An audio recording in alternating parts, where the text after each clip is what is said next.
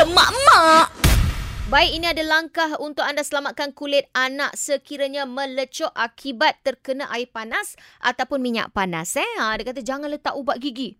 Habis tu macam mana tu? Okey, ikuti langkah ini. Tahap pertama, lecuran lapisan epidermis sahaja.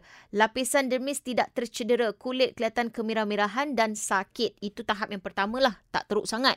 Tahap yang kedua, eh, lecuran lapisan epidermis dan sebahagian dermis. Lazimnya kulit kelihatan merah dan mengelembung.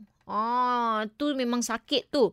Lepas tu, macam mana anda nak atasinya rawatan kecemasan awal yang betul adalah jauhi diri atau mangsa daripada sumber bahaya uh, api pemanas air panas elektrik dan sebagainya. Kekal tenang tak usah panik. Tanggalkan semua barang kemas jam serta pakaian yang terbakar kecuali jika ia terlekat pada kawasan lecuran lah. Uh, alirkan air bersih bersuhu bilik selama 15 ke 20 minit untuk hentikan lecuran daripada terus berlaku. Elakkan guna air sejuk ataupun ais.